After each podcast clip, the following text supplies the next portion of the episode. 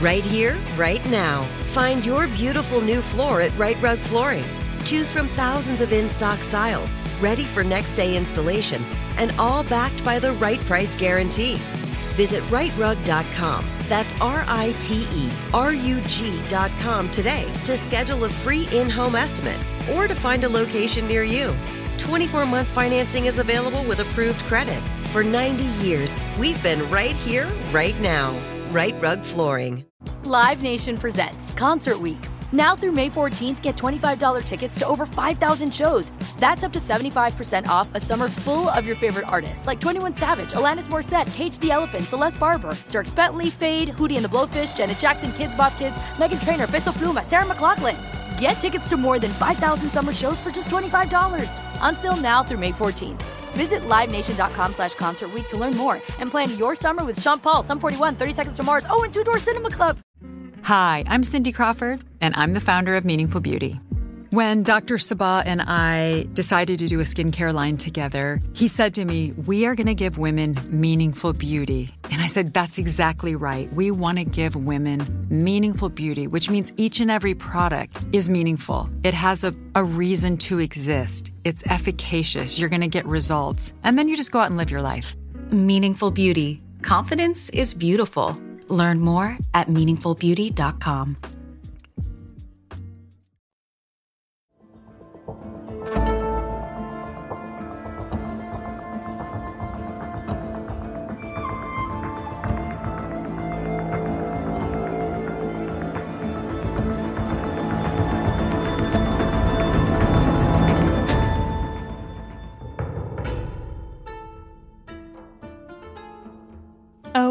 hello, nerds. This is Let's Talk About Myths, baby.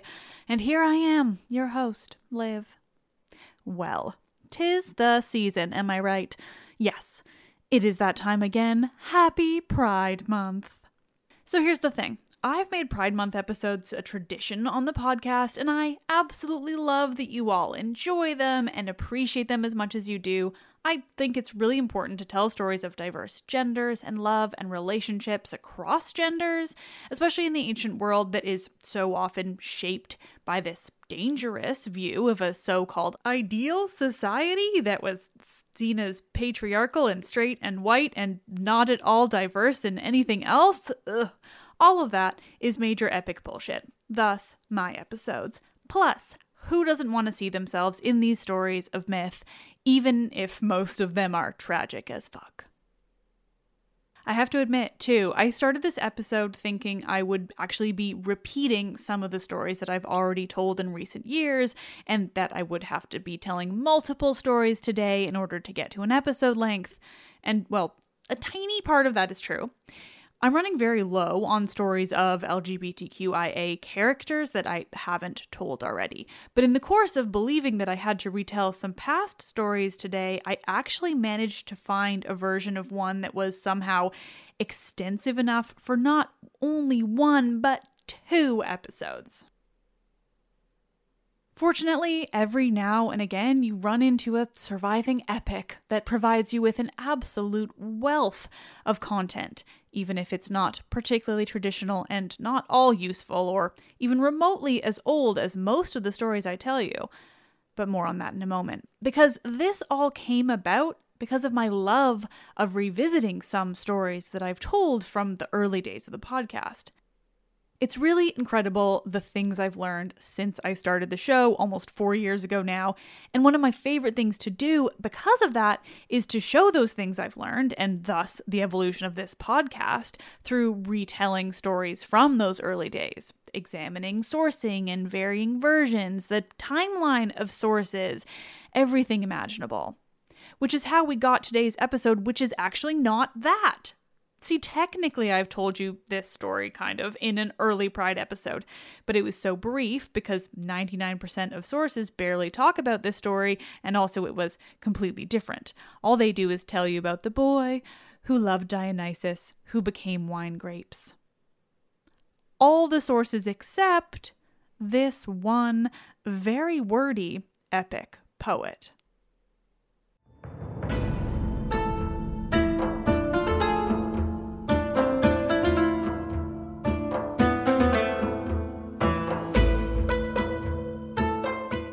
This is episode 128 The God of Many Names and Many Lovers, Dionysus and Ampelos.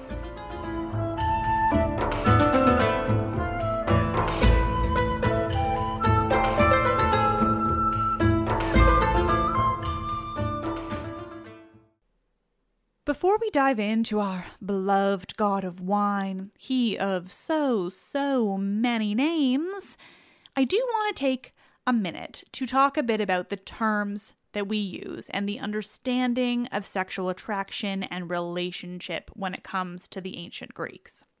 See, an interesting thing you learn when you're around more academic world of Greek history and mythology is a tendency towards caveats when it comes to sexuality in the ancient world. I get it. I think that's important. It's interesting. I also don't want to do a lot of it on this show, except for after I explain. So, if you're talking historicity and a broad and nuanced understanding of the mythology, you do have to come to terms with the fact that while many of these stories might seem somewhat progressive to us, they weren't necessarily as progressive as we want them to be, or at times progressive at all.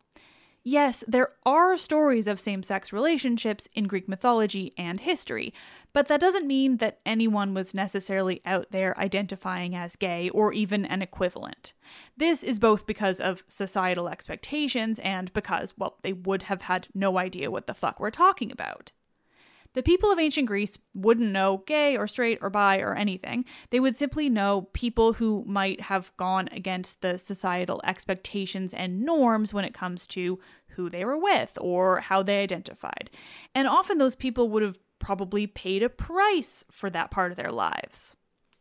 And then there's the pederasty, the ancient Greek concept of relationships between older men and boys that were, yes, often sexual.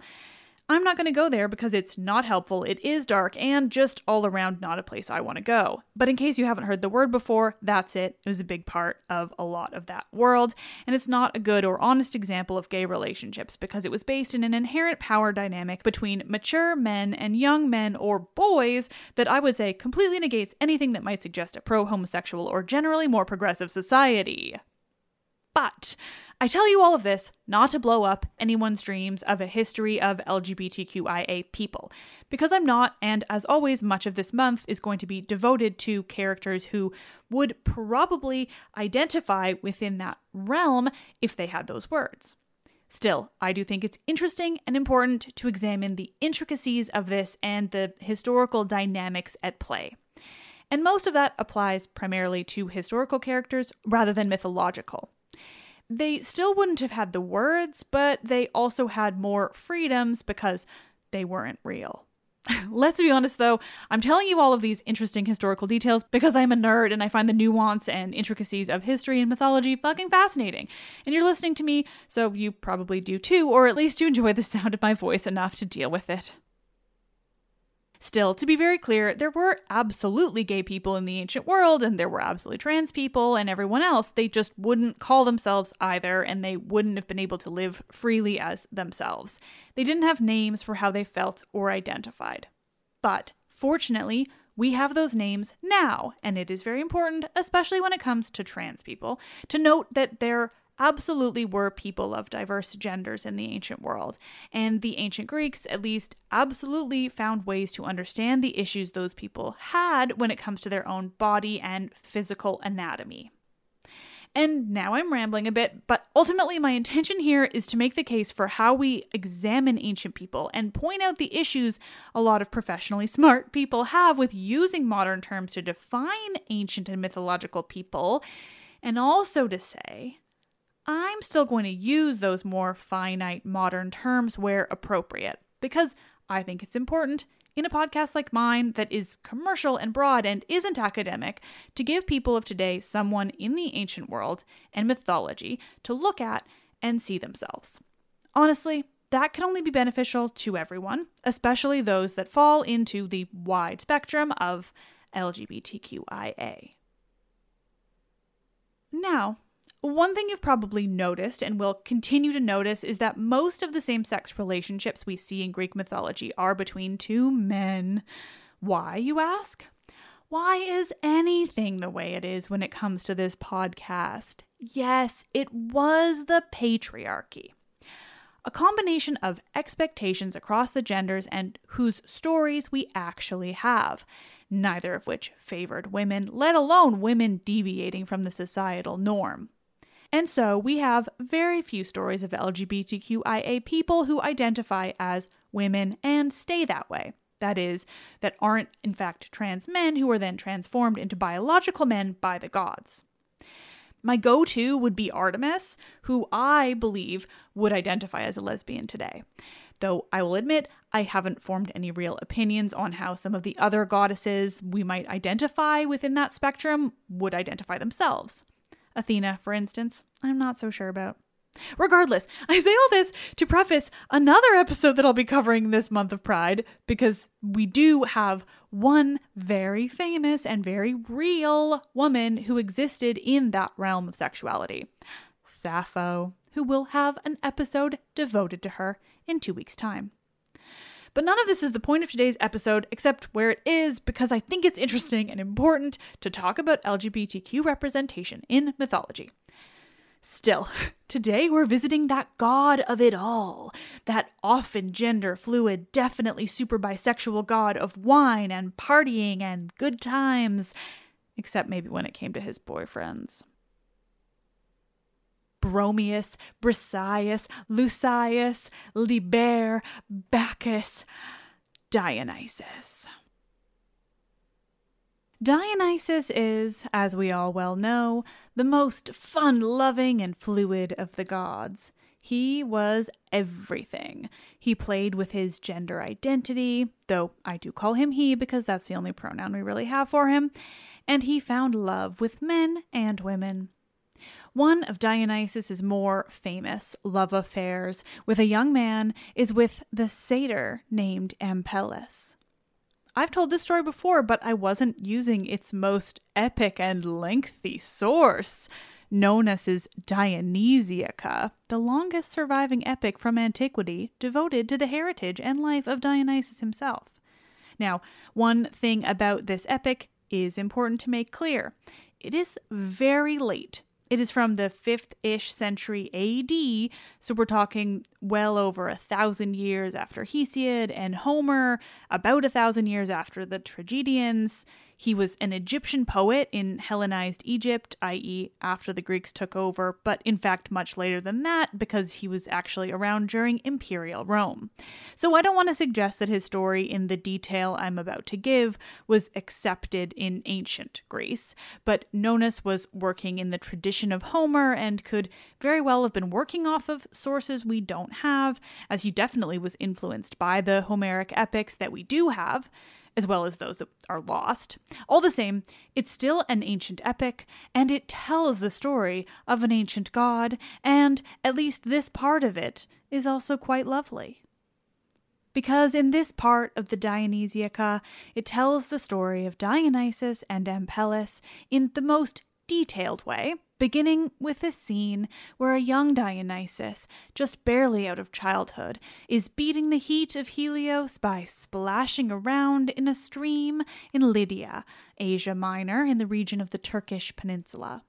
A reminder, too, that Dionysus, among all those other names I said earlier, is also called Bacchus interchangeably. The Dionysiaca, at least in this section, is gorgeous. I've only read bits and pieces of it so far for the podcast, and this section is great, and other sections are kind of wild. But the way it describes Dionysus when he meets Ampelus is truly lovely. Dionysus splashes around, swimming in this river with a bunch of satyrs, all enjoying a midday swim to cool off. Quote, Playful satyrs lifted their heels in air and tumbled, plunging head over into the river. One self propelled swam with paddling hands prone on the waves and imprinted a footstep on the swell as he pushed with back stretching legs and cut the water, rolling in riches. One dived deep down to the underwater caves and hunted for speckled fishy prey down below, stretching a groping hand over the swimming fry, left the deeps again and offered to Bacchus the fish purpled with the slime of the opulent river. You all know how I love reading quotes.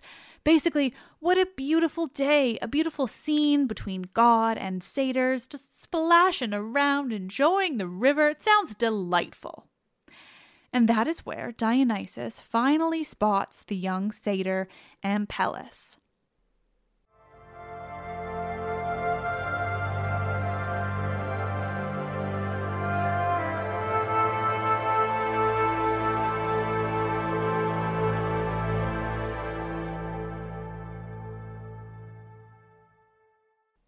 Dionysus finds Ampelus to be absolutely gorgeous. I like to think they're about the same age, though you never know. We're gonna go with they are. He is just the most beautiful man Dionysus has ever seen, just striking and stunning, and oh my gods, how can anyone be quite so beautiful? These are the thoughts running through Dionysus's mind, and while he pretends that he himself is not a god, at least for now, he starts to flirt with Ampelus. He flatters the man, asking how he could be so beautiful, which gods are his parents, for he must have immortal parents, Dionysus explains, because how else could he possibly have turned out like he has? It's flattery, definitely, and flirty, absolutely, but there's also a sincerity in the way it's described that I think is somewhat unique to Dionysus, at least in the way I see him. He's sincere and often just a nice guy. He has his issues, yes, but ultimately, Dionysus just feels to be the least threatening, the most lovely and genuine of the gods. As he continues to make eyes at Ampelus, chatting up the young man, he asks, quote, What father begat you? What immortal womb brought you forth? Which of the graces gave you birth? What handsome Apollo made you? Tell me, my friend, do not hide your kin. If you come another Eros unwinged, without arrows, without quiver, which of the blessed slept with Aphrodite and bred you? But indeed I tremble to name Cypris as your mother, for I would not call Hephaestus or Ares your father. Ampelus is, as you might imagine, incredibly taken with Dionysus. Here's this guy, he's gorgeous and flirty and fun and so, so charming, and he's telling Ampelus that he's just the most beautiful man he's ever seen. The pair hit it off immediately, and before long, Dionysus spends every waking moment thinking of Ampelus. And while it's not explicit, because this story is more devoted to the actions of the god, I like to imagine that Ampelus feels the same. I know I would. Dionysus is so taken with Ampelus that he finds himself distracted by everything else in his life. If music plays in the woods, satyrs beating on drums, but Ampelus isn't around, Dionysus is unmoved by it. If he attempts to play his own instruments, but Ampelus isn't there, he simply can't even get into his own songs. When he's with Ampelus and the man stops speaking to Dionysus, Dionysus becomes immediately sad, bummed out, just missing Ampelus's voice.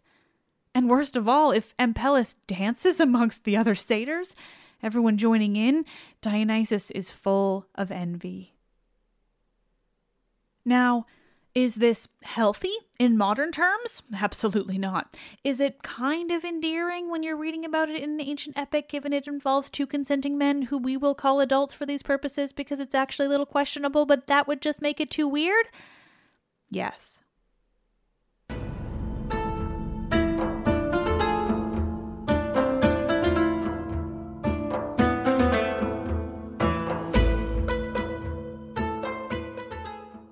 Right here, right now.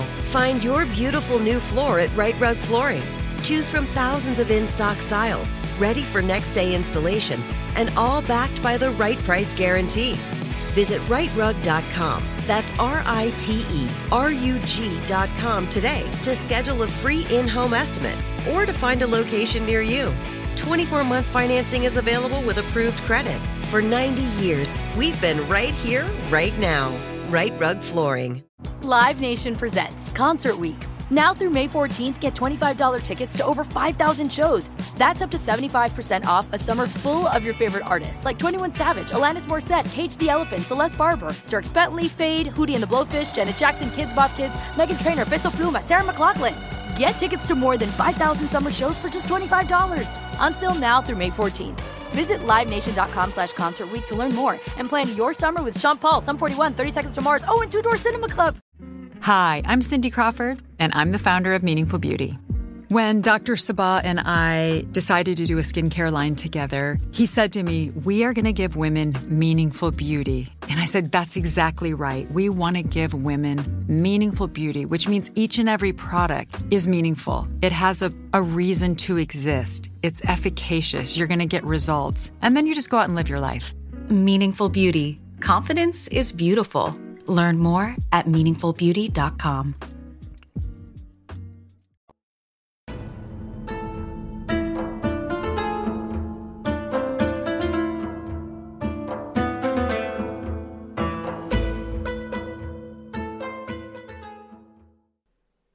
Dionysus's jealousy when it comes to Ampelus grows and grows. He is distracted by everything that happens, everyone around him that isn't Ampelus, every action he has to do that doesn't involve the man. Even worse, everyone Ampelus interacts with that isn't Dionysus just makes the jealousy worse. The god is completely overtaken with his feelings, with his love. Dionysus's fear over Ampelus being taken away from him gets to the point where he finds himself constantly worried that even another god will take Ampelus away. Dionysus worries that Zephyr will come along and catch Ampelus's attention, like he did with Hyacinthus, or that Zeus will fly over as an eagle one day and snatch up Ampelus, abducting him like he did with Ganymede. Dionysus goes so far as to worry that Poseidon himself will snatch Ampelus like he did with Pelops, a story I have not and will not tell for Pride Month because Poseidon. Here, Dionysus is explicitly worried that Poseidon will actually abduct and rape Ampelus, giving further evidence to my Poseidon is the actual worst god theory. Consent issues on most of these references aside, Dionysus is now at the point where he's catastrophizing his own relatives coming for his boyfriend. And so, yeah, this is where I draw the line and sit the dude down and say, like, this is not a healthy relationship. Still, it is passionate as fuck, and that is something. And hey, so far, again, pretty consensual between the two, and that's rare enough that maybe we can just embrace it. But Dionysus's jealousy and fears just don't let up. He continues to worry about what will happen to the point where it seems to me that he isn't even spending any time with Ampelus. He isn't actually enjoying any kind of relationship with the man because he's so busy worrying that he'll be taken away from him. And when another satyr takes notice of Ampelus and makes his own attraction clear, Dionysus prays to his own father, to Zeus himself, to help him keep hold of Ampelus's affections. He calls to Zeus, suggesting that Zeus give away all of the favors he has intended for his son. He tells Zeus to give his lightning to Hephaestus, that he doesn't need Zeus's clouds or thunderclap. He says to, quote, let Ares have a corslet of your clouds to cover his chest. Give the pouring rain shower of Zeus as largesse to Hermion. Let Apollo, if you will, wield his father's lightning. No, he says, I don't need any of that, any gifts from my father, the god of the sky. I want only the love of Ampelus. As he continues his pleas to Zeus, he once more mentions Ganymede, as though he is Zeus's equivalent to Dionysus and Ampelus. With these pleas to his father out of the way, Dionysus finally spends actual time with Ampelus this alone makes me feel better about their relationship, honestly, because Dionysus was becoming a bit much. Finally, though, they are together, and the way their time together is described is nothing short of suggestive, while still being distinctly Greek mythology. Quote, both played in the woods together, now throwing the thyrsus to travel through the air, now on some unshaded flat, or again they tramped the rocks, hunting the hill bred lion's cubs. Sometimes alone on a deserted bank, they played on the sands of a pebbly river and had a wrestling bout in friendly sport, No tripod was their prize, no flower graven cauldron lay ready for the victory, no horses from the grass, but a double pipe of love with clear sounding notes. It was a delightsome strife for both, for mad love stood between them, a winged Hermes in the ring, wreathing a love garland of daffodil and iris. Double pipe of love.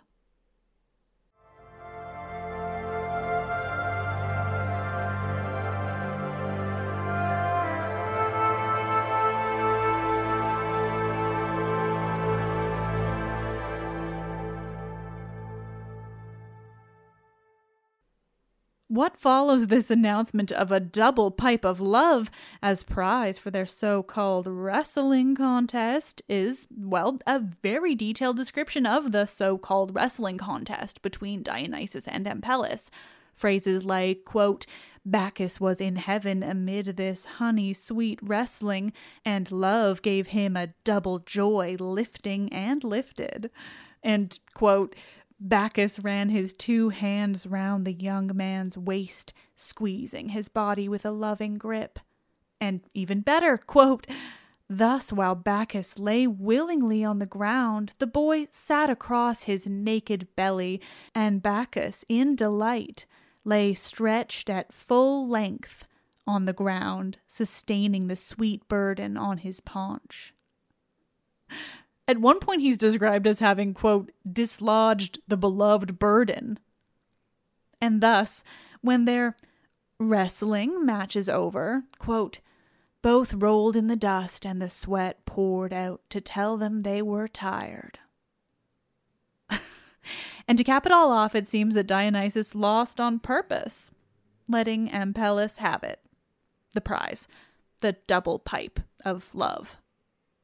And, well, after this wrestling match for the double pipe, they decide they aren't done competing yet, so they hold a very not at all erotic foot race with a bunch of other dudes that is much less exciting than the wrestling match. But when Ampelus seems like he's going to lose the match to the two others competing, Dionysus fills in with speed and messes with the other two so that in the end, Ampelus still comes out on top. When Ampelus has won the foot race, he celebrates with Dionysus, throwing his arms around the god in excitement. And one of the men he beat in the race, Iobacus, sees how excited Ampelus is to have won two competitions, so he suggests the man go for a third. You've done so well so far, he says. Why not try to beat Dionysus in a swimming competition? He suggests that Ampelus and Dionysus compete against each other in the stream, just the two of them. If you win this match too, Iobacus adds, I'll give you a double garland to show you've beat Dionysus twice. Of course, this is just too exciting for Ampelus to bear. I mean, two garlands? What is he going to do with those riches? So he quite eagerly agrees to compete with Dionysus once more, this time whilst wet. Once more, the two compete, this time in the river, swimming against one another in a competition that I gather is for who is the fastest, but frankly, Nonnus seems less concerned with the particulars there and more concerned with the fact that, once more, Dionysus lets Ampelus win. Just like the foot race, this is far less erotic than the wrestling match, though. As with all competitions of this nature, they are still naked, so that's something. And so Ampelus wins once more. He's won the three competitions, two against Dionysus himself. He's won all the glory he could have imagined just moments ago when the idea was first proposed to him. He's absolutely thrilled, proud of himself, and looking to celebrate. To do this, Ampelus begins to adorn himself like a bacchant, or even like Dionysus himself. He begins with, well, a crown of vipers. Vipers. His first thought in dressing up like Dionysus is to crown himself with a wreath of snakes. And yeah, like I assume they must be dead because they don't immediately kill him, but all the same, that is absolutely horrifying and might be one of the most troubling things I've ever read in Greek mythology. I do not like snakes. Vipers? My god, Ampelus. Vipers? Honestly. But as much as I wish this was a story about what a bad idea it is to crown yourself with a wreath of snakes, that actually isn't the point here, and nothing bad happens with, you know, the crown of vipers. Instead, it's just the beginning of the costume, the piece that most closely mirrors Dionysus's own way of dressing.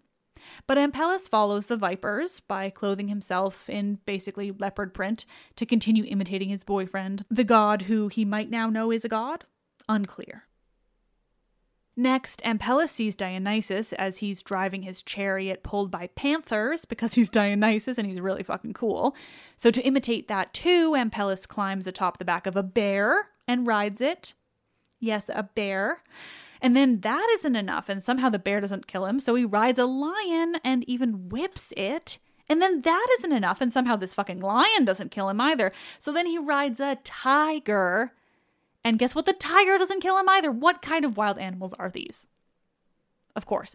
Now Dionysus spots his beloved Ampelus, and no, he doesn't say, Ampelus, maybe don't ride these wild beasts, because I guess we have to assume that these are tamed Dionysian creatures, and it just wasn't just any old lion that Ampelus found, climbed on the back of, and then whipped. No, because Dionysus is less concerned with the riding of the wild animals that could maul his boyfriend with a single swipe of their paw, and instead he's just like, Hey, why are you so deep into the forest? Stay close to me. Don't don't go that deep into the forest. Priorities. I just don't understand these priorities. Regardless, Dionysus is now concerned with the well-being of his boyfriend, who's getting a little showy with his newfound victories in athleticism. Dionysus tells Ampelus that he should stay alongside him, that they will hunt together, and that Ampelus doesn't need to fear all these wild animals that he's been riding. Which, I mean, obviously he wasn't really fearing them in the first place, but that instead, actually, the animal that Ampelus does need to fear is the bull. So they continue on, but Ampelus is still feeling quite fearless, like he's just invincible. And this is when Dionysus first sees the portent. He experiences a prophecy and suddenly Dionysus has the knowledge that his beloved Ampelus doesn't have long to live.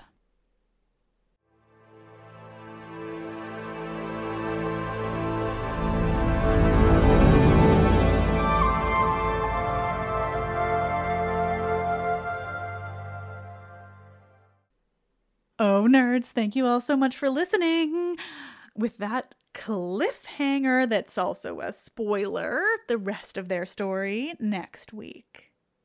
Like I've said, keeping up with these LGBTQIA stories after all this time and all the limitations on actually how many exist can be tough, but I'm thrilled that I've set up this expectation you, with you all because it actually led me to force it a bit this week, which I think had great results. I hadn't realized that there was so much more to the story of Dionysus and Ampelus if you just read that super late weirdo old epic that's actually quite entertaining. It's a story that I told so briefly so long ago, and its whole point is just to explain wine grapes. And then turns out there's this whole other fascinating version that's completely different. I'm just just thrilled that sometimes I just kind of stumble upon these things, especially when I'm working towards an expectation that I wouldn't have otherwise had a reason to find it. Anyway, Next week, the end of their story that actually leads into another story of two men in love. And the week after, Sappho herself. But the fun of today's episode isn't done yet, because in the vein of all this important and fun history of LGBTQIA people, today I'm actually going to leave you with an audio trailer for a new YouTube series. It was started by a listener of this podcast, Tom Ranzweiler, who has had conversations with experts on the history of some of the most famous LGBTQIA people in history, including Madeline Miller, who talked about Achilles and Patroclus, and her episode comes out on the same day as this episode you're listening to right now. I just know you're all going to lose it over that conversation. I will also be on the show coming up. We're recording the same day this releases as well. So much happening on this Tuesday, June 1st. You can find the YouTube series via the link in the episode description or by searching Gay History with Tom Ranzweiler R A N Z W E I L E R. I have to say, I have watched the episode with Madeline Miller already, and it's really, really fascinating and interesting. I think you're all really going to enjoy that YouTube series. And so, the trailer.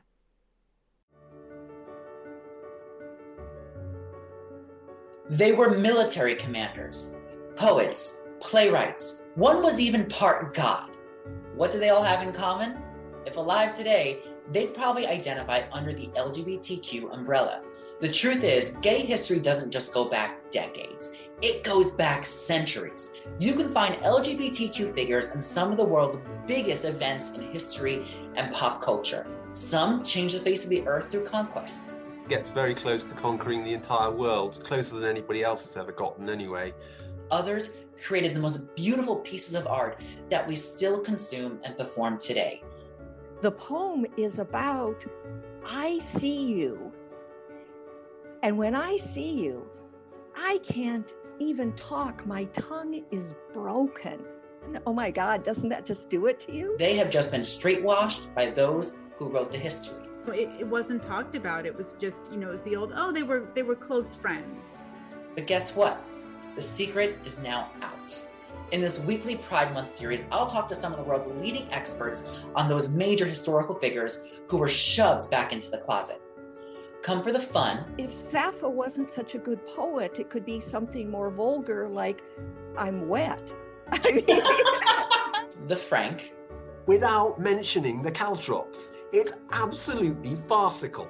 And the enlightening conversations. We'd even suggest that Shakespeare's bisexuality is in part the reason that he's such a great writer. Stay for what you definitely did not learn in history class. Gossip was more about who was on top and who was on bottom. because if you're queer, your history is much deeper than you think, and you deserve to be proud of it. Oh, thank you all so much for listening. You were all the best. I am Liv, and I love this shit.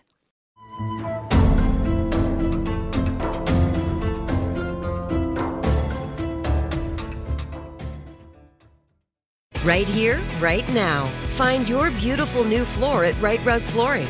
Choose from thousands of in stock styles, ready for next day installation, and all backed by the right price guarantee.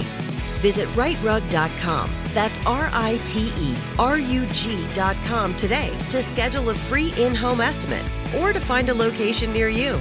24 month financing is available with approved credit. For 90 years, we've been right here, right now. Rite Rug Flooring. Live Nation presents Concert Week. Now through May 14th, get $25 tickets to over 5,000 shows. That's up to 75% off a summer full of your favorite artists like 21 Savage, Alanis Morissette, Cage the Elephant, Celeste Barber, Dierks Bentley, Feid, Hootie and the Blowfish, Janet Jackson, Kidz Bop Kids, Meghan Trainor, Peso Pluma, Sarah McLachlan. Get tickets to more than 5,000 summer shows for just $25. Until now through May 14th. Visit LiveNation.com slash Concert to learn more and plan your summer with Sean Paul, Sum 41, 30 Seconds to Mars, oh, and Two Door Cinema Club. Hi, I'm Cindy Crawford, and I'm the founder of Meaningful Beauty.